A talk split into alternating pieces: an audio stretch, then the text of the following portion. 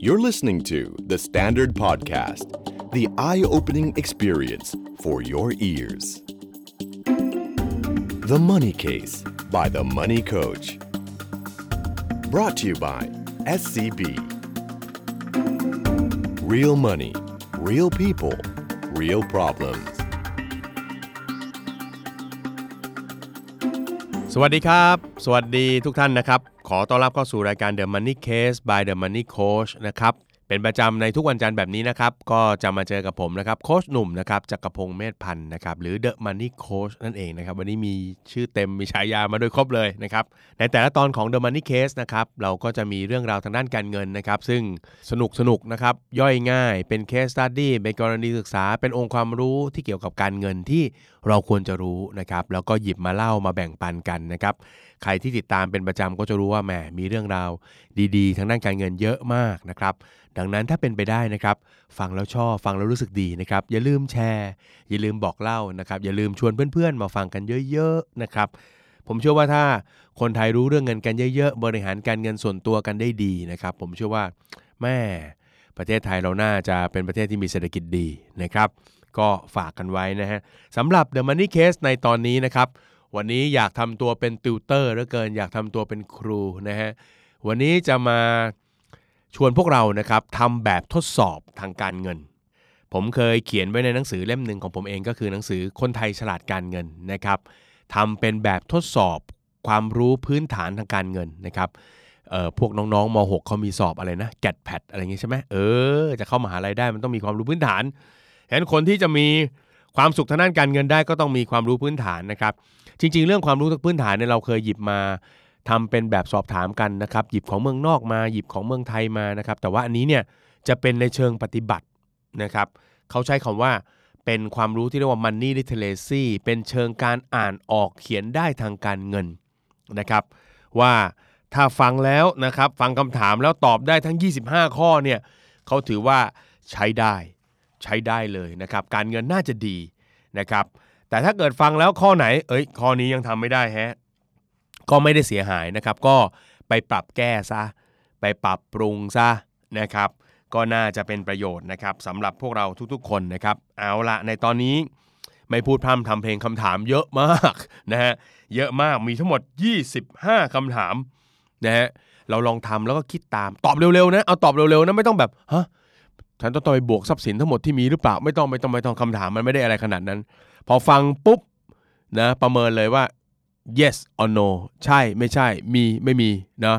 ถ้าตอบว่า yes ใช่มีก็ถือว่าเยี่ยมนะฮะแต่ถ้าบอกว่า no ไม่ใช่ไม่มีก็ถือว่าเป็นเรื่องที่โน้ตไว้นะครับฟังปุ๊บก็โน้ตไว้เอ้ยเดี๋ยวเรื่องนี้เราไปปรับปรุง เรื่องนี้เราไปหาความรู้เพิ่มสักหน่อยน่าจะดีนะครับอ่าแบบทดสอบนี้ก็แบ่งออกเป็น 4 ส่วนนะครับก็คือ 1 ก็คือเรื่องของการหารายได้ ความรู้เกี่ยวกับการหารายได้ 2 ก็คือความรู้เกี่ยวกับการบริหารค่าใช้จ่าย 3. ความรู้เกี่ยวกับการออม แล้วก็ 4 คือความรู้เกี่ยวกับการลงทุนนะครับรวมไปถึงเรื่องของพฤติกรรมทางการเงินต่างๆนะเราลองมาทำดูนะครับ ตอบคำถามไปพร้อม ๆ กันนะครับเอาละถ้าพร้อมแล้วเรามาเริ่มที่ข้อ1นะครับในแต่ละคำถามผมจะอ่านคำถามแล้วก็อธิบายให้นิดหน่อย เราจะได้ตอบได้เคลียร์ขึ้นนะครับ ข้อที่ 1 ฉันมีแหล่งรายได้ประจำขีดเส้นใต้คำว่าประจำนะ คือได้มาแน่ๆ เป็นประจำทุกๆ เดือนนะครับ อาจจะไม่ใช่งานประจำก็ได้นะ แต่ว่าเออ มีงานต่อเนื่องอะไรเงี้ยนะ ฉันมีแหล่งรายได้ประจำที่เพียงพอกับการใช้จ่ายในชีวิตประจำวัน สั้นๆ แค่นี้เลย ตอบเลยฮะ มี ไม่มี นะครับ ถ้ามีก็ดี ไม่มีรีบปรับปรุงสิ จะรออะไร ข้อที่2นะฮะ ฉันมีรายได้จากทรัพย์สิน เออ นะครับ คำว่ารายได้จากทรัพย์สินหมายความว่าอะไร เรามีรายได้ในรูปดอกเบี้ยไหม เรามีรายได้ในรูปเงินปันผลไหม เรามีรายได้ในรูปค่าเช่าไหม เรามีรายได้ในรูปค่าลิขสิทธิ์ไหม อะไรต่างๆ พวกนี้เรามีไหมนะครับ ฉันมีรายได้จากทรัพย์สินที่ได้รับ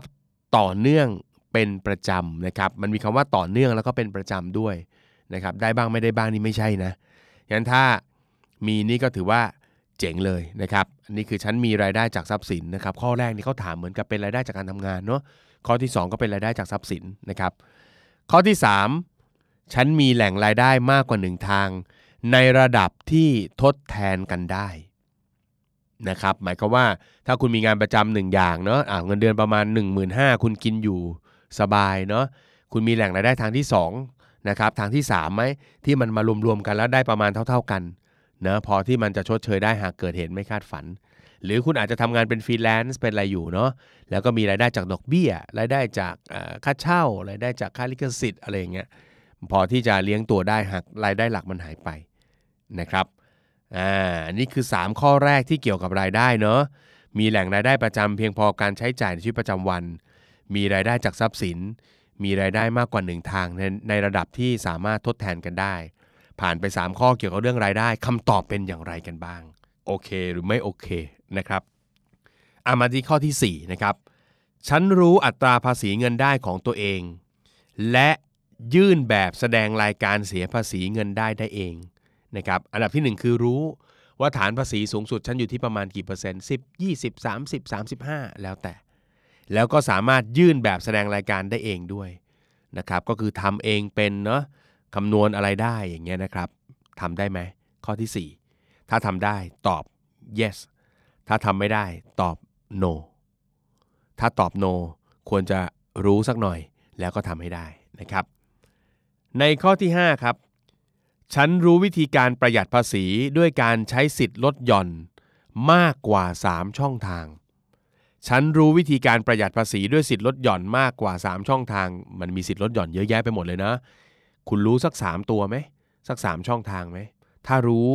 เคยใช้ตอบ yes ถ้าไม่รู้นะครับ ไม่เข้าใจอะไรเลยตอบ no ข้อที่ 6 ครับ ฉันกำหนดงบรายรับรายจ่ายในแต่ละเดือน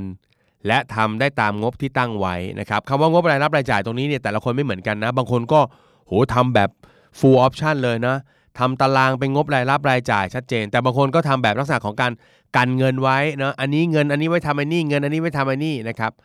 ยังไงก็ได้เราเรียกว่างบหมด จะต้องจะเป็นกระดาษก็ได้ หรือจะเป็นแบบมีบางคนเขาผูกเป็นถุงนะเคยเห็นไหมอันนี้เงินค่าบ้านใส่ถุงอันเล็กๆไว้ อันนี้ค่ากินอยู่ อันนี้ค่าอาหารอะไรไม่รู้อะอย่างนั้นก็เรียกว่างบได้เหมือนกันนะครับเพราะฉะนั้นคำถามข้อนี้เขาถามว่า เรามีการกำหนด รายรับรายจ่ายนะสำคัญสำคัญในแต่ละเดือนไว้หรือเปล่านะครับรายรับจะมาจากช่องไหนบ้าง เท่าไหร่รู้คาดการประมาณการไว้ รายจ่ายเรามีการทำงบเล็กๆนะจัดแบ่งจะทำอย่างที่บอกครับจะทำเป็นวิธีการนะเป็นกิจกรรม หรือจะทำเป็นเปเปอร์ทำเป็นกระดาษทำเป็นตัวงบขึ้นมาก็ได้นะครับและนะครับมันมีและด้วยก็คือทำงบอย่างเดียวไม่พอ และคุณสามารถบริหารการเงินของคุณได้ตามงบที่ตั้งไว้หรือเปล่า พูดง่ายๆก็คือ มันไม่ผิดเพี้ยนน่าเกลียดนะครับมันไม่ผิดเพี้ยนน่าเกลียด เช่น นั่งคำนวณดูแล้วว่าเออเดือนนี้น่าจะกินใช้เหลือสักประมาณ 3,000 ของจริงติดลบ 5,000 ติดลบ 3,000 อย่างเงี้ยคงไม่ใช่นะฮะไม่ใช่ แต่ถ้าบอกว่ากะว่าจะเหลือสัก 3,000 ปรากฏว่าว่าไม่เหลือเลยอ่าอันอันนี้ยังพอรับได้นะเพราะมันยังไม่ได้ข้ามเส้นไปอีกอีกด้านหนึ่งไปเลยเป็นข้อ6นะครับเป็นเรื่องของการจัดการค่าใช้จ่ายในแต่ละเดือนนะครับแล้วก็การทำงบ ถ้าทำได้ทำเป็นประจำตอบ yes ถ้าทำไม่ได้ไม่ค่อยได้ทำตอบ no นะครับ ข้อที่ 7 ครับ แผนการใช้จ่ายของฉันดีมาก เพราะไม่ค่อยมีรายจ่ายเซอร์ไพรส์ในแต่ละเดือนนะครับ มีหลายคนเนอะอาจจะทำงบแต่ว่าไม่ค่อยเผื่อเหลือเผื่อขาดนะทำงบแล้วมันดูโลกสวยจังเลย แล้วก็พอถึงเวลาจริง ๆ ก็มีรายจ่ายที่มันผิดผิดเพี้ยนเพี้ยนหลุดเข้ามาบ่อยๆนะครับอาจจะเกิดจากการทำงบประมาณที่ไม่ค่อยดีเท่าไหร่ ข้อ 7 ก็ถามว่า แผนการใช้จ่ายของฉันดีมาก เพราะไม่ค่อยมีรายจ่ายเซอร์ไพรส์ในแต่ละเดือน ถ้าใครเป็นไปตามนี้ก็ตอบ yes ใครไม่เป็นไปตามนี้ก็ตอบ no อ่า มาที่ข้อที่ 8 ครับ ทุกครั้งที่ใช้จ่าย ความจำเป็นคือเกณฑ์สำคัญที่สุดในการตัดสินใจซื้อของฉันเสมอ ใครใช้ความจำเป็นเป็นตัวตั้งก็ตอบ yes ใครบอกว่าก็มีจำเป็นบ้าง แล้วก็มีความต้องการมากกว่านะครับ ก็ตอบ no นะฮะ ตอบ no อันนี้อันนี้ไม่เอาแค่ความคิดเอาผลลัพธ์ด้วยเนาะฉันก็จำเป็นเนาะอะไรเงี้ยเนาะแต่ว่าพอเวลาจริง ๆ ก็อยากได้นู่นนี่นั่นฉันก็ซื้อหมดเลยอะไรเงี้ยนะครับต้องดูผลลัพธ์ประกอบไปด้วยนะครับข้อ8นะครับทุกครั้งที่ใช้จ่ายความจำเป็นคือเกณฑ์ในการตัดสินใจที่สำคัญที่สุดของฉันเสมอนะครับ ข้อที่ 9 ฉันจ่ายบินค่าน้ำค่าไฟ โทรศัพท์ บัตรเครดิต และเงินกู้ทุกประเภทตรงเวลาทุกครั้ง นะครับ อันนี้ก็เป็นเรื่องของการรักษาเครดิตเนาะ ใครที่ไม่ค่อยผิดค่อยเพี้ยนนะครับ หรือเป็นพวกแบบเขาเรียกอะไรตั้งระบบตัดอัตโนมัติอยู่แล้วเนาะ อันนี้ก็ตอบ yes ไป ใครที่แบบลืมประจำถูกทวงประจำโทรมาอีกแล้วนะครับ ก็ตอบ no ข้อนี้เนี่ยบางทีบินบางอย่างก็เป็นบินเล็กๆนะ ไม่ได้ใหญ่โตอะไรแต่ แต่บางทีมันไปสะท้อนพฤติกรรมการบริหารจัดการเงินเหมือนกัน คนที่มีภาระหนี้เนี่ยนะครับควรจะบริหารจัดการเรื่องของการชำระให้ดีนะครับมิฉะนั้นมันจะมีผลกับกับเครดิตนะฮะซึ่งมันมีความเสียหายอยู่พอสมควรเหมือนกัน ในประเทศเราเนี่ยยังไม่เอาค่าน้ำค่าไฟค่าโทรศัพท์เข้าไปอยู่ในเครดิตบูโรนะเคยมีความคิดกันอยู่เหมือนกัน แต่ก็เถียงกันอยู่ช่วงหนึ่งว่าไม่เอานะครับไม่เอา เพราะว่าค่าน้ำค่าไฟค่าโทรศัพท์นี่ลืมจ่ายกันบ่อยนะบางทีก็ไม่ได้ตั้งใจหรือไม่ไม่ใช่ว่าไม่มีหรอกนะครับ แต่มันลืมจริง ๆนะครับ เอาละแต่ถ้าจะให้ดีก็คือไม่ควรลืมถูกไหมแล้วก็ถือว่าเป็นเครดิตทางด้านการเงินของเราเหมือนกันนะครับ นี่คือข้อ 9 นะฮะถัดมาข้อ 10 ฉันตรวจสอบรายการใช้จ่ายบัตรเครดิต กับใบเสร็จที่เก็บไว้ทุกครั้งที่ได้รับใบแจ้งหนี้ ผมเชื่อว่าข้อนี้หลายคนตอบโนนะคือปลายเดือนปุ๊บบินบัตรเครดิตมาปุ๊บก็อย่าได้แคร์เนาะจ่ายไปตามจ่ายเขาไปตามที่เขาขอมา ถูกไหมฮะมีไหมมีไหมเราเป็นไหมที่นะใช้จ่ายอะไรไปรูดอะไรไป เก็บใบเสร็จไว้ เก็บใบเสร็จไว้ เก็บใบเสร็จไว้ เสร็จแล้วพอเออเนาะมีบินอะไรต่างๆ มาปุ๊บเรียกเก็บปุ๊บเราไล่ดูนะครับเปรียบเทียบดูว่าเราจ่ายพวกนั้นเป็นจริงไหมหรือเดี๋ยวนี้เป็นดิจิตอลแล้วถูกไหมอยู่บนแอปอยู่บนมือถือเราแล้วถูกไหมเออพอบินแจ้งมันมาปุ๊บเนี่ยเรามีการตรวจสอบไหมว่ามันมีรายจ่ายอะไรแปลกปลอม หรือเราได้จ่ายไปตามนั้นหรือเปล่านะครับ ผมเองเป็นคนหนึ่งที่ทำข้อนี้นะฮะ ข้อที่ 10เนี่ยนะ ตรวจสอบใบเสร็จนะครับ กับรายการใช้จ่ายบัตรเครดิตนะครับ ที่เก็บสะสมใบเสร็จไว้ทุกครั้ง คือผมรู้สึกอย่างหนึ่งในตอนที่ทำนะ พอนั่งติ๊กปุ๊บ อันนี้โอเค ใช่ อันนี้ติ๊กปุ๊บโอเค ใช่ สิ่งที่มันเกิดขึ้นคืออะไรรู้ไหมถ้ามันไปติ๊กถูกของที่ผมอยากได้ในตอนเวลานั้นอะแต่ว่าพอซื้อมาจริงๆแล้วผมก็ตั้งมันไว้ที่บ้าน มันสะเทือนใจดีมากเลยนะสะเทือนใจดีมากเลยเอ้ยตึกกูซื้อมาทำไมวะเนี่ย เนื้อไหมฮะเออนึกเลยว่า โอ้โหผ่านไปแค่เดือนเดียว เราก็ไม่แตะมันอีกแล้วนะฮะผมว่ามันเป็นการทบทวนเรื่องการเงินตัวเองที่ดีมากๆนะครับ เพราะฉะนั้นอันนี้อยากให้ทำกันอ่าแต่ในแบบทดสอบนี้เอาอันนี้ก่อน ใครที่ทำเป็นประจำอยู่แล้วก็ตอบ yes นะฮะใครที่ไม่ทำก็ตอบ no นะครับสำหรับการตรวจรายการไอ้บัตรเครดิตทั้งหลายเนี่ยนะฮะข้อ 11 ฉันจ่ายหนี้บัตรเครดิตเต็มจำนวนทุกเดือน แต่ความหมายคือลูดเข้าไปเท่าไหร่ในเดือนที่ผ่านมา พอบินมาปุ๊บจ่ายเต็ม ไม่มีจ่ายขั้นต่ำหรือจ่ายเกินขั้นต่ำไปหน่อยแต่ไม่เต็มเนี่ยไม่มีนะครับ ข้อนี้เนี่ยเป็นเรื่องของสองเรื่องนะผมมองก็คือเป็นเรื่องของความเข้าใจในส่วนของดอกเบี้ยบัตรเครดิตนะครับว่าดอกเบี้ยบัตรเครดิตมันมีเรทที่สูงมากนะครับ ถ้าเป็นออดอกเบี้ยแบบบัตรเครดิต ธนาคารสถาบันการเงินที่ดีๆหน่อยก็ 18%ถ้าเป็นพวกนอนแบงค์นะครับสถาบันการเงินที่ไม่ใช่ธนาคารนะก็ไปถึง 24%ได้ 28 ได้เลยนะครับเพราะฉะนั้นถ้าใครเข้าใจตรงนี้เนี่ยก็จะระมัดระวังไม่อยากจะผ่อนขั้นต่ำหรือจ่ายไม่เต็มจำนวนนะครับอันที่2เนี่ยผมคิดว่ามันเป็นเรื่องของการบริหารจัดการเงินด้วยนะครับว่าถ้าเรา เห็นว่าตัวเองจ่ายได้ไม่เต็มเนี่ยนะครับแล้วยังรูดสะสมไปเรื่อยๆเนี่ยมันเป็นมีมีอาจจะมันสะท้อนถึงวิธีคิดทางด้านการเงินของเราแหละนะครับที่อาจจะมีปัญหานะครับฉันจ่ายหนี้บัตรเครดิตเต็มจำนวนทุกเดือนหรือไม่ ถ้าเต็มจำนวนทุกเดือนก็ตอบ yes ไม่เต็มจำนวนก็ตอบ no นะครับอ่าผมเชื่อนะครับว่าคนที่จ่ายบัตรเครดิตไม่เต็มเนี่ยน่าจะเห็นตัวเลขเนาะมันจะเป็นรายการสุดท้ายในสลิปเลย โชว์ว่าดอกเบี้ยเดือนที่แล้วเท่าไหร่ เท่าไหร่ เท่าไหร่นะครับ ถ้าใครเคยเห็นผมบอกได้เลยว่ามันเยอะมากนะครับ มันเยอะเอาเรื่องทีเดียวนะครับ ข้อที่ 12 ครับฉันมีหนี้บริโภค เอาละ บริโภคคือหนี้บัตรเครดิต ผ่อนสินค้า ไอ้พวกผ่อนของทั้งหลายนะ สินเชื่อส่วนบุคคล นอกระบบไม่เกิน 20%ของรายรับในแต่ละเดือน จะเห็นว่าคำถามไม่ได้บอกนะว่า มีหนี้ไม่ได้นะ เออผมเป็นคนหนึ่งที่อยากจะย้ำตรงนี้แล้วว่าหนี้มันเป็นไปได้นี้นะมีได้ แต่ต้องเป็นไงฮะอยู่ในการควบคุมนะฮะอันนี้เขาก็บอกว่าให้เราลองดูซิว่าเดือนเดือนหนึ่งเนี่ยพอเราได้รับเงินเดือนมาเนี่ยเรามีเงินที่ต้องเตรียมไว้ไปจ่ายหนี้บัตรเครดิต ผ่อนของนะครับบัตรกดเงินสดนะครับสินเชื่อส่วนบุคคล นอกระบบเนี่ยรวมกันแล้วเนี่ยสักประมาณ 1 ใน 5 หรือ 20%ของเงินรายได้หรือเปล่า ถ้าไม่เกิน 20%ก็แสดงว่าหนี้ที่เรามีมันอยู่ในการควบคุมนะครับ แต่ถ้าเกินก็แสดงว่ามันไม่อยู่ในการควบคุม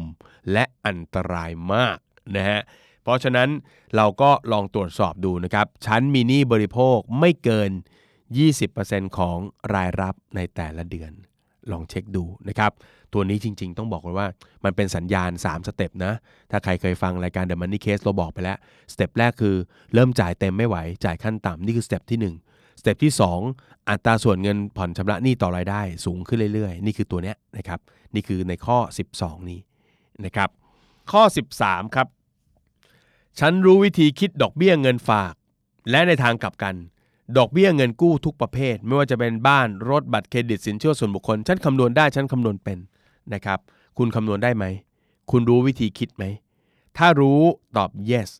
ถ้าไม่รู้ตอบ no คำนวณไม่เป็นเหมือนกันนะฮะทำไมเรื่องนี้จึงสำคัญนะเอ่อผมมีความเชื่อแล้วก็มีข้อพิสูจน์ที่เห็นเห็นชัดอยู่ข้อหนึ่งก็คือว่า เมื่อไหร่ก็ตามที่ผมได้มีโอกาสคุยกับคนที่เขาคำนวณไอ้ตัวเลขอะไรพวกนี้เป็นเนี่ย คนที่คิดคำนวณเรื่องดอกเบี้ยเป็นเนี่ยเขาจะละเอียดมาก เขาจะใช้จ่ายเขาจะไม่อยากให้เงินกระเด็นไปเป็นดอกเบี้ยให้คนอื่นเลยนะครับ โดยเฉพาะดอกเบี้ยประเภทต่างๆ พวกนี้อันนี้ก็ต้องก็ต้องระมัดระวังนะครับอ่าอย่างเช่นบ้านรถดอกเบี้ยอาจจะไม่ได้แพงมาก แต่พอเป็นบัตรเครดิตสินเชื่อส่วนบุคคลดอกเบี้ยมันก็กระโดดสูงขึ้นไปเหมือนกันนะครับ เพราะฉะนั้นเท่าที่ผมเห็นคนที่คิดดอกเบี้ยเป็น มักจะไม่อยากให้เงินของตัวเองกระเด็นไปเป็นดอกเบี้ย เป็นกำไรของคนอื่นมาก เขาก็จะมีการวิธีการบริหารนะที่ไม่สร้างภาระให้ตัวเองเกินไปนะครับคุณละ่ะคุณคิดดอกเบี้ยเป็นไหมนะครับไม่ว่าจะเป็นดอกเบี้ยเงินฝาก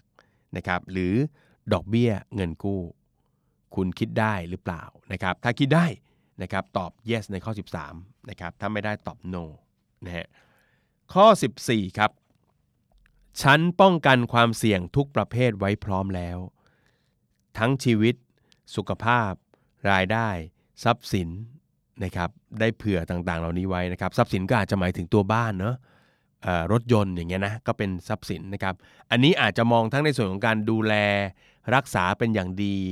รวมไปถึงการทำประกันที่เกี่ยวเนื่องเกี่ยวข้องต่างๆนะฮะฉันปกป้องหรือป้องกันความเสี่ยงทุกประเภทไว้พร้อมแล้วหรือไม่ นะครับลองตั้งโจทย์ว่าวันนี้เจ็บป่วยมีอะไรจัดการไหมมันอาจจะไม่ต้องหมายถึงการซื้อประกันก็ได้นะบริษัทคุณอาจจะมีประกันให้คุณแล้วคุณคิดว่ามันพออยู่แล้วก็ไม่ต้องทำอะไรเพิ่ม หรือคุณบอกโค้ชใช้ประกันสังคมก็ได้ ผมเป็นนักข้าราชการอ่าแล้วแต่นะครับวันนี้เกิดไม่สบายขึ้นมาถูกไหมฮะเกิดอุบัติเหตุมีเงินจัดการ เกิดจากโลกนี้ไปก่อนวัยอันควรไม่ทิ้งภาระไว้คนข้างหลัง บ้านรถเกิดอะไรเสียหายมีประกันไว้อย่างเหมาะสมเห็นไหมฮะพวกนี้มันก็จะเป็น ความรู้ทางด้านการเงินอีกมุมหนึ่ง ซึ่งเขาเรียกว่าฝั่งของ wealth protection หรือการปกป้องความมั่งคั่ง คนเราเก็บสะสมเงินมาแทบตายโธ่ไม่สบายใหญ่ๆคราวหนึ่งแล้วไม่ได้มีอะไรเตรียมไว้ ถูกไหมฮะไอความมั่งคั่งมันก็หายไป เพราะฉะนั้นเรื่องการจัดการความเสี่ยงเนี่ยมันก็เป็นหัวข้อของ wealth protection หรือการปกป้องความมั่งคั่ง ถ้ามีการปกป้องไว้เผื่อไว้เนี่ยมันก็จะไม่ไปกระเทือนเนาะไม่ไปกระเทือนเงินเก็บเงินออมเราก็จะได้เติบโตนะครับ เพราะฉะนั้นนี่คือข้อ 14 นะครับ ในข้อ 15 ครับ ฉันรู้วงเงินประกันทั้งหมดทุกรายการ และมันครอบคลุมทุกความเสี่ยงที่ฉันมี มันต่อยอดนิดนึงนะ ข้อ 14 ถามว่ามีการทำ protection หรือป้องกันไว้ไหม ส่วนข้อ 15 เนี่ย เฮ้ยแล้วเราเคยประเมินไหม ว่าที่มันทำทำอยู่เนี่ยมันพอนะฮะยกตัวอย่างอย่างเช่นนะฮะ คนคนหนึ่งเนี่ยนะเราไปถามเขาทำประกันชีวิตไว้หรือเปล่านะครับถ้าดูแล้วเขามีความจำเป็นต้องทำประกันชีวิต ถามเขาเขาบอกโอ้มีครับวงเงินเท่าไหร่หนึ่งแสนที่หนักกว่าหนึ่งแสนคือจำไม่ได้ เอ๊ะเท่าไหร่นะโนอันนี้หนักมากนะเออวงเงินเท่าไหร่หนึ่งแสนอย่างเงี้ยเออมันต้องเราก็ต้องมาตั้งคำถามกับตัวเราเองหน่อยว่าเออแล้วถ้าเกิดเราเป็นอะไรไปเนี่ยไอ้หนึ่งแสนเนี่ยมันสามารถคุ้มครองอะไรคนในครอบครัวเราให้ตั้งหลักนะครับหรือมีระยะเวลาในการ สร้างอะไรขึ้นมาใหม่เนี่ยเนาะหรือดูแลตัวเองได้นะครับภายในระยะเวลาหนึ่งไอ้ไอที่เงินหนึ่งแสนมันจะจัดการได้เนี่ยมันกี่เดือนนะครับมันเพียงพอหรือเปล่างั้นตรงนี้ต้องต้องประเมินด้วยนะครับ การทำประกันนี้ไม่ใช่แค่สักว่าจะทำนะสักแค่มีไม่ได้นะครับเห็นข้อ 15 ถ้าคุณรู้วงเงินประกันทั้งหมดทุกรายการเนาะแล้วก็มองว่ามันครอบคลุมทุกความเสี่ยงที่เรามีโอกาสจะเกิดกับเราแล้วเนี่ยเราคิดว่ามันเพียงพอ ถ้าเราคิดว่ามันเพียงพอเราตอบ yes ถ้าไม่มั่นใจ หรือคิดว่ามันไม่พอแน่ๆ ก็ตอบ no นะฮะ ก็ตอบ no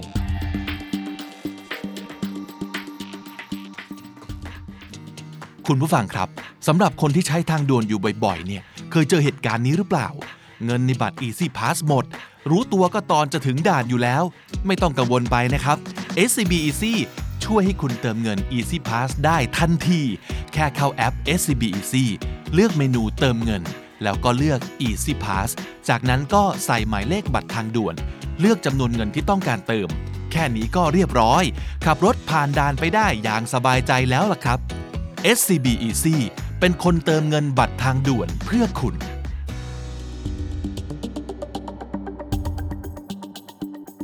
ข้อ 16 ครับ ในแต่ละเดือนนะครับ ฉันเก็บเงินได้อย่างน้อย 10 ของรายรับทั้งหมดที่หาได้ 10%คำนวณยังไง เอาหมดเลยนะ เงินฝากเงินออมที่ตัดออกจากเงินเดือนนะเนะเงินเดือนได้มาปุ๊บนี่ตัดเก็บตัดออม 3,000 5,000 เงินที่ตัดออม หรือลงทุนในกองทุนบำเหน็จบำนาญข้าราชการ กองทุนสำรองเลี้ยงชีพนะฮะหรือออมในประกันออมในสหกรณ์คืออันนี้นับไม่ใช่เอาเอาเงินออมเดิมมาตั้งนะ มาคำนวณนะเอาจากว่า เงินเดือนถ้าได้มา 100%ในแต่ละเดือนเนี่ยเราตัดออมเนี่ยเท่าไหร่นะครับนับทั้งออมแล้วก็ลงทุนนะครับบางคนอาจจะมีตัดซื้อ LTF RMF เป็นประจำทุกเดือนก็ได้ เอามารวมกันหมดเลย สมมุติเงินเดือนเราหมื่นหนึ่งเนาะเงินเดือนเราหมื่นหนึ่งเอาตัวเลขกลมๆเราบอกว่าเก็บเดือนละ 500ครับแล้วก็ลงทุนกองทุนเดือนละพันห้าอย่างเงี้ยเก็บเดือนละ 500 กองทุนอีกพันห้าก็กลายเป็น 2,000ใช่ไหมฮะรายได้เราหมื่นหนึ่งก็เอา 2,000 ตั้งหารด้วยหมื่นหนึ่งก็คิดเป็น 20% อย่างนี้ก็ถือว่าโอเคนะครับโดยหลักการบริหารจัดการเขาบอกว่าคนเราถ้าตัดเก็บตัดออมเป็นประจำทุกเดือนนะเอาจากทุกช่องทางรวมกันให้ได้สัก 10%เนี่ยก็ถือว่ามีโอกาสที่จะสะสมความมั่งคั่งในบ้านปลายได้ มีเงินพอจะดูแลตัวเองได้ประมาณหนึ่งไม่ได้ร่ำรวยมากแต่ไม่ลำบากนะครับคุณล่ะ ทุกวันนี้เงินได้มา 1 0 0 0 0 2 0 0 0 0 1 0 0 0 0 2 0 0 0 0 คุณตัดออมกี่เปอร์เซ็นต์นะครับ ถ้าตัดออมได้เกิน 10%ตอบ yes ถ้าได้น้อยกว่าตอบ no แล้วก็รีบมาดูมาจัดการเนาะทำให้เงินเก็บเงินออมรายเดือนของเราเกิน 10%นะครับ เท่าที่ผมดูนะ 10%ที่เป็นตัวเลขขั้นต่ำถ้า 20%เนี่ยกำลังเจ๋งเลย เท่าที่ดูคนเก็บได้ 20%นี่แม่นะแล้วก็เอาไปวางในถูกที่ถูกทางหน่อยนะ อายุสัก 40 ผมว่าตั้งหลักการเงินได้สวยๆนะครับ ข้อ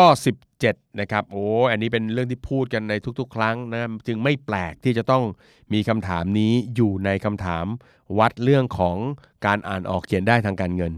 ก็คือ ฉันมีเงินสำรองพอใช้จ่ายได้เกิน 6 เดือน 6 เท่าของรายจ่ายหรือ 6 เดือนนะครับอ่าข้อนี้เป็นเบสิกเลยนะครับในตอนก่อนหน้านี้ก็เพิ่งพูดไปเนาะยิ่งในปีนี้เป็นปีที่มีความสำคัญนะครับ ดังนั้นใครตอบ yes มีเกิน 6 เดือนหรือมากกว่า 6 เดือน อันนี้คือสวยมาก แต่ถ้าใครยังมีไม่ถึงนะครับก็ตอบโ no นะฮะแล้วก็เร่งมือนะฮะแล้วก็เร่งมือไม่ใช่บอกโ no อย่างเดียวแล้วก็ไม่ทำอะไรนะโ no ปุ๊บต้องเร่งมือด้วยนะครับที่เราจะต้องสร้างเพิ่มนะครับข้อ 18นะ18 ฟังโจทย์ข้อนี้แล้วมันอาจจะยากนิดนึงแต่ว่าเดี๋ยวผมอธิบายเพิ่ม ฉันวางแผนสำหรับการเกษียณอายุไว้เรียบร้อยแล้ว ข้อนี้ตอบยากนะครับ ความหมายของผมคือ หมายความว่าฉันต้องมีเงินพอเกษียณได้วันนี้หรือเปล่าไม่ใช่นะฮะคำถามข้อนี้คือ ถ้าดูจากไลฟ์สไตล์หรือชีวิตประจำวันของเราในปัจจุบันเนี่ยเราพอประเมินได้ไหมว่าเกษียณเราจะใช้เงินต่อเดือนเท่าไหร่ แล้วถ้าคิดเป็นทั้งปีตลอดอายุเกษียณเนี่ยคือประมาณ 20 ปีหลังเกษียณเนี่ยเราสามารถอยู่ได้ตลอดทั้งช่วงเวลาตรงนั้นไหมนะครับยกตัวอย่างเช่น ถ้าเราบอกว่าถ้าเกษียณฉันต้องใช้เงินประมาณสัก4 0,000น นะฮะคิดเป็นเงินเทียบกับปัจจุบันประมาณ 20,000เนี่ยนะแต่มันคิดเงินเฟ้อไปในอนาคตแล้วเนี่ยก็ประมาณ 40,000เนี่ยค่ะโค้ด40,000เนี่ยปีหนึ่งเท่าไหร่ละฮะก็คูณ 12 เข้าไปก็เป็น 4 8 0 0 0นะถ้าอยู่ 10 ปีก็4ล้าน8ถูกไหมถ้าเกิดว่าอยู่ 20 ปีก็9ล้าน6นะเรารู้ตัวเลขนี้หรือเปล่า ยังไม่ต้องเก็บได้ รู้ว่าด้วยไลฟ์สไตล์แบบนี้เกษียณต้องใช้เงินประมาณเท่าไหร่ และ ปัจจุบันฉันเริ่มมีการเก็บในช่องทางต่างๆ แล้ว ฉันมีตัดสะสมในกองทุนสำรองเลี้ยงชีพทุกเดือน ฉันมีตัดสะสมใน RMF เป็นประจำอะไรอย่างเงี้ยนะความหมายของข้อนี้คือแค่นี้ ยังไม่ต้องเก็บเงิน9ล้าน6ได้ เอาเป็นว่ารู้ไหมคำว่ารู้ไหมมันคือ เราตั้งโจทย์เป็นนะนะครับพอเราตั้งโจทย์เป็นปุ๊บคำถามต่อมาคือ พอมีโจทย์แล้วมีคำตอบที่เป็นแนวทางไหมถ้ามีคำตอบที่เป็นแนวทางแล้วคุณกำลังทำมันอยู่ รักษาวินัยได้เป็นอย่างดี ข้อนี้ให้ตอบ yes 18 นะครับ ฉันวางแผนสำหรับการเกษียณอายุไว้เรียบร้อย ให้ตอบ yes แต่ถ้า เอ๊ะ เกษียณต้องใช้เท่าไหร่ ไม่รู้ เริ่มเก็บยังไม่มีนะ อะไรอย่างเงี้ยนะครับ ก็ตอบ no ไป แล้วก็มาศึกษาเรื่องการวางแผนเกษียณซะนะครับ ก็ไม่มีอะไรสายเกินไปนะนะครับ เริ่มต้นวันนี้ก็ไม่สายนะครับ ข้อที่ 19นะครับ เป็นคำถามเกี่ยวกับการวัดความเข้าใจเรื่องพอร์ตการเงิน ฉันแยกเงินออมสำรองฉุกเฉิน และเงินออมเพื่อการลงทุนออกจากกัน คือมีการแยกบัญชีชัดเจนฮะทำงานเก็บเงินสะสมได้ 6 เดือน ก็แยกเป็นบัญชีไว้หนึ่งบัญชีว่า เกิดเหตุฉุกเฉินเดือดร้อนอะไร ฉันจะหยิบจากกระปุกนี้ ในขณะเดียวกันก็มีเงินเก็บอีกหนึ่งกระปุก เอาไว้สำหรับการลงทุนอะไรต่างๆ ที่อาจจะมีความเสี่ยงทำให้เงินหายไปบางส่วนหรือหายไปทั้งหมดได้ แต่ก็ไม่กระทบกับชีวิตในด้านอื่นๆคำว่า แยกเงินออมสำรองฉุกเฉินออกจากเงินออมเพื่อการลงทุนเนี่ยคือแบบนี้ แต่ถ้าใครมันอยู่ที่เดียวหมดครับเออแล้วถ้าเกิดฉุกเฉินทำยังไง ก็ใช้เงินจากหุ้นนะครับเอาหุ้นไปขายนะครับ หรือต้องเว้นคืนกรมธรรม์ประกันชีวิตนะครับจะได้เงินมาไอ้แบบนี้มันแสดงว่าเราไม่ได้มีการจัดสรรเรื่องการออมแบบแบ่งแยกประเภทตามความจำเป็นในการใช้งาน แล้วก็แบบนี้มักจะมาเกิดปัญหาเมื่อเกิดเรื่องหรือมีความเสี่ยงเกิดขึ้นในชีวิตปุ๊บเนี่ย การตัดสินใจที่จะหยิบจับใช้เงินในแต่ละก้อนเนี่ยคือมันเป็นเงินเราหมดแล้วครับ ทั้งหมดรวมกันก็เป็นทรัพย์สินเราหมดแล้วไม่ว่าจะเป็นกองทุนไหนๆที่เรามีทองนะฮะอสังหาริมทรัพย์ อะไรต่างๆ ที่เรามีทั้งหมดมันเป็นของเราหมดละแต่ว่าเมื่อถึงเวลาจำเป็นเนี่ยเนาะหรือต้องตัดสินใจว่าจะทำอะไรเนี่ยเราหยิบจับใช้ตรงไหนแค่ไหนนะฮะอย่างเช่นเราลงทุนปุ๊บหุ้นกำลังนะดูแล้วย่อลงมาเราอยากจะเก็บหุ้นเพิ่มเอาเงินไม่มีทำยังไง ไปเอาเงินสำรองฉุกเฉินมาได้ไหมไอ้อย่างงี้มันก็ถือว่าไม่เวิร์กเห็นไหมฮะ เพราะฉะนั้นมันเหมือนกับเรามีการจัดสรรเงิน แล้วก็กำหนดหน้าที่ของมันอย่างชัดเจน แล้วก็มีวินัยในการที่จะใช้เงินในแต่ละส่วนนะครับตามแผนการที่กำหนดไว้นะครับ คุณแยกเงินออมสำรองฉุกเฉินกับเงินลงทุนออกจากกันไหม ถ้าแยกตอบ yes นะฮะถ้าไม่แยกตอบ no ข้อ 20 ครับ ฉันรู้ตัวเองว่าสามารถรับความเสี่ยงจากการลงทุนได้มากแค่ไหน และฉันเลือกลงทุนตามความเสี่ยงที่ฉันรับได้จริง ๆ อันดับแรกก่อน ต้องรู้ความเสี่ยงที่ตัวเองยอมรับได้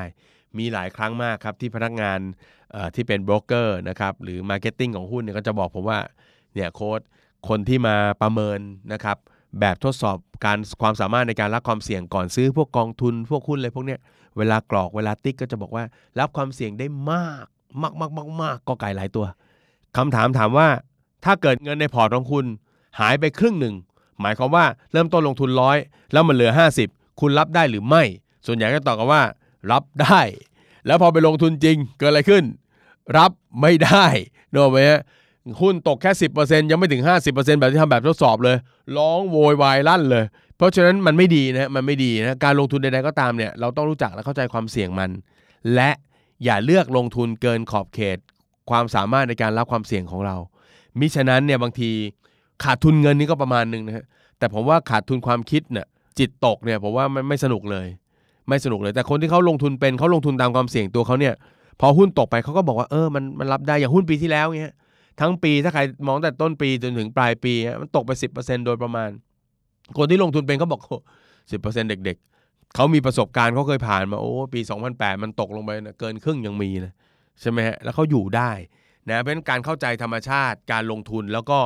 ไม่ลงทุนฝืนธรรมชาติของตัวเอง ผมคิดว่าอันนี้สุดยอดดีมากนะครับอ่าข้อ 20 นะครับ ฉันรู้ตัวว่าตัวเองสามารถรับความเสี่ยงได้แค่ไหนเข้าใจตัวเอง และไม่เคยลงทุนละเมิดความสามารถในการรับความเสี่ยงของตัวเองเลยนะครับ ถ้าใครเป็นไปตามที่ว่าก็ตอบ yes ใครไม่เป็นไปตามที่ว่าก็ตอบ no นะครับ แล้วก็ปรับปรุงนะครับ เอาละข้อ 21 ฉันรู้จักทรัพย์สินเพื่อการลงทุน และสามารถเปรียบเทียบระดับความเสี่ยงของทรัพย์สินแต่ละประเภทได้เป็นอย่างดีนะทรัพย์สินเพื่อการลงทุนที่คนคนเราใกล้ชิดจะมีอะไรบ้างล่ะนะก็มีกองทุนรวมนะตราสารหนี้ต่างๆ อย่างเช่น พันธบัตรอะไรต่างๆนะหุ้นใช่ไหมอสังหาริมทรัพย์ใช่ไหมอ่าที่พูดมาเนี่ยเนาะประมาณเนี้ยเรารู้จักความเสี่ยงของแต่ละตัวไหมนะครับข้อนี้ก็เหมือนกับเช็คธรรมชาติในตัวเราอะนะว่าเราเข้าใจธรรมชาติการลงทุนแล้วปรับ ธรรมชาติของเราให้มันตรงกันไหมนะครับเราเข้าใจตัวมันไหมแล้วความเสี่ยงของแต่ละตัวเป็นยังไง กองทุนประเภทต่างๆ มีความเสี่ยงอย่างไร ตัวไหนมีมากมีน้อยเรารู้ไหมลงทุนอสังหาเสี่ยงกว่าหุ้นอย่างไร ลงทุนในหุ้นเสี่ยงกว่าอสังหายังไง มันต้องตอบให้ได้ ตอบได้เข้าใจเปรียบเทียบได้ เราก็จะมีความสามารถในการเลือกลงทุนที่มันเหมาะกับตัวเองจริงไหมครับแล้วก็เหมาะกับเป้าหมายและผลตอบแทนด้วยนะครับข้อ 21 ครับย้ำอีกครั้งหนึ่งฉันรู้จักทรัพย์สินเพื่อการลงทุน และสามารถเปรียบเทียบระดับความเสี่ยงของทรัพย์สินแต่ละประเภทได้เป็นอย่างดีหรือไม่ ถ้าเป็นอย่างดีตอบใช่ คุณเหมาะมากที่จะลงทุน ถ้าตอบว่าไม่ใช่ หรือไม่รู้ คุณยังไม่พร้อมที่จะลงทุน แล้วเก็บเงินของคุณไว้ยาวไปเสี่ยงนะครับอ่ามาถัดมาข้อที่อ่า22 นะครับ ฉันไม่ลงทุนในทรัพย์สินที่ฉันไม่รู้จัก ฉันเลือกลงทุนเฉพาะในสิ่งที่ฉันมีความรู้ และความเข้าใจอย่างแท้จริงเท่านั้น มุมคิดตรงนี้เป็นมุมคิดจากเรื่องความเสี่ยงของวอร์เรนบัฟเฟตนะครับวอร์เรนบัฟเฟตเขาบอกว่าความเสี่ยงเนี่ยมันไม่ใช่อะไรหรอก ความเสี่ยงเนี่ยคือการทำในสิ่งที่ตัวเราไม่รู้จักและเข้าใจมัน เพราะฉะนั้นผมก็เลยเอามาปรับเป็นคำถามว่า ฉันไม่ลงทุนในทรัพย์สินที่ฉันไม่รู้จัก ฉันเลือกลงทุนเฉพาะสิ่งที่ฉันมีความรู้ และมีความเข้าใจอย่างแท้จริงเท่านั้น คุณเป็นแบบนี้หรือเปล่า ถ้าคุณเป็นแบบนี้ ตอบใช่ และถ้าคุณตอบใช่ก็แสดงว่าคุณเป็นคนที่เเรียกว่าอะไรฮะรู้จักขอบเขตความสามารถตัวเอง แล้วก็ไม่ทำอะไรเสี่ยงเกินตัวเป็นเรื่องที่ดีนะครับ แต่ถ้าคุณตอบว่าไม่ฉันบางทีก็ไม่รู้หรอกแล้วก็ไปถามเขาลงทุนอันนี้ดีไหมเขาบอกว่าดีฉันก็ไปลงทุนตามเขาอันนี้คือไม่เวิร์กนะเพราะฉะนั้นก็ต้องปรับเปลี่ยนนะครับเขาบอกว่าไม่มีใครทำเงินได้เกินขอบเขตความสามารถของตัวเอง ผมยังเชื่อว่าเป็นข้อเท็จจริงนะ เป็นข้อเท็จจริง เพราะฉะนั้นถ้าเรายังไม่รู้เรื่องการลงทุนเราก็ศึกษาไปก่อนทำถามเขาไปก่อนนะว่า มันต้องไปศึกษาหาข้อมูลอะไรบ้างดูอะไรบ้างก็ทำถามเขาจากนั้นก็เริ่มเก็บข้อมูล สุดท้ายมันต้องนำไปสู่การลงทุนได้เองใดๆในโลกนะครับต้องกลับไปสู่การลงทุนได้เอง ถ้าคุณลงทุนไม่ได้คุณต้องถามคนอื่นเขาไปตลอด แล้วนั่นคือความเสี่ยง เพราะว่ามีโอกาสเหมือนกันนะที่คุณจะต้องเลี้ยวไปเจอไอ้พวกขี้โกงถูกไหมเออไอ้พวกขี้โกงที่เขาอยากจะได้เงินคุณ เนื่องจากคุณไม่ศึกษา ดังนั้นคุณต้องถูกลงโทษนะครับ ข้อ 23 ครับ ฉันสามารถจัดพอร์ตการลงทุนได้ด้วยตัวเอง โอ้ฟังแล้วยาก โอ้โค้ชจัดพอร์ตเลยเหรอ เราเป็นผู้การกองทุนเหรอคำถามนี้ขยายความนิดนึงคำว่าพอร์ตการลงทุนของผมไม่ได้มีอะไรยุ่งยากเลยนะครับขอสัก basic 3พอร์ต 1. พอร์ตใช้จ่าย ได้เงินมาแต่ละเดือนคุณกันเงินเอาไว้ใช้จ่ายโอเคพอร์ตที่ 2 คือพอร์ตเงินสำรองฉุกเฉินพูดหลายครั้งแล้ว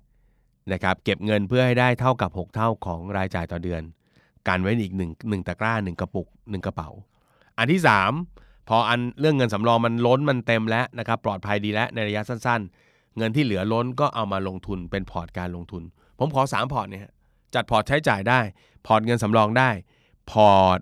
ลงทุนเพื่อการเกษียณได้ ถ้าคุณทำสามอย่างนี้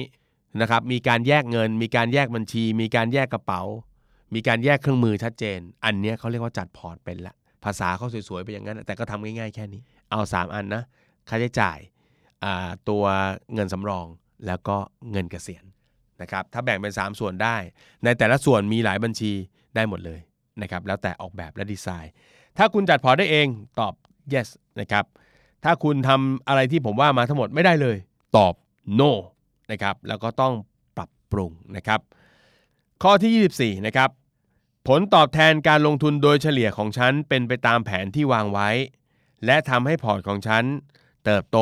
เพิ่มขึ้นทุกปี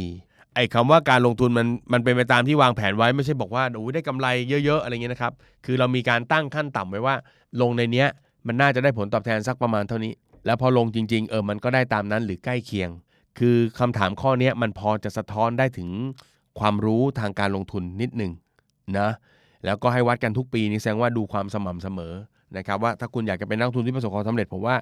นะ เราก็ต้องมีการกำหนดแผนว่าไอ้เครื่องมือลงทุนตัวเนี้ยถ้าลงทุนยาวแบบเนี้ยจะได้ผลตอบแทนประมาณเท่านี้นะเราต้องรู้อย่างเช่น ลงทุนในพันธบัตรคุณก็รู้อยู่แล้วว่ามันได้ประมาณเท่าไหร่นะแล้วถือไปเรื่อยๆ คุณก็อะได้ตามนั้นคุณ happy ดีไหม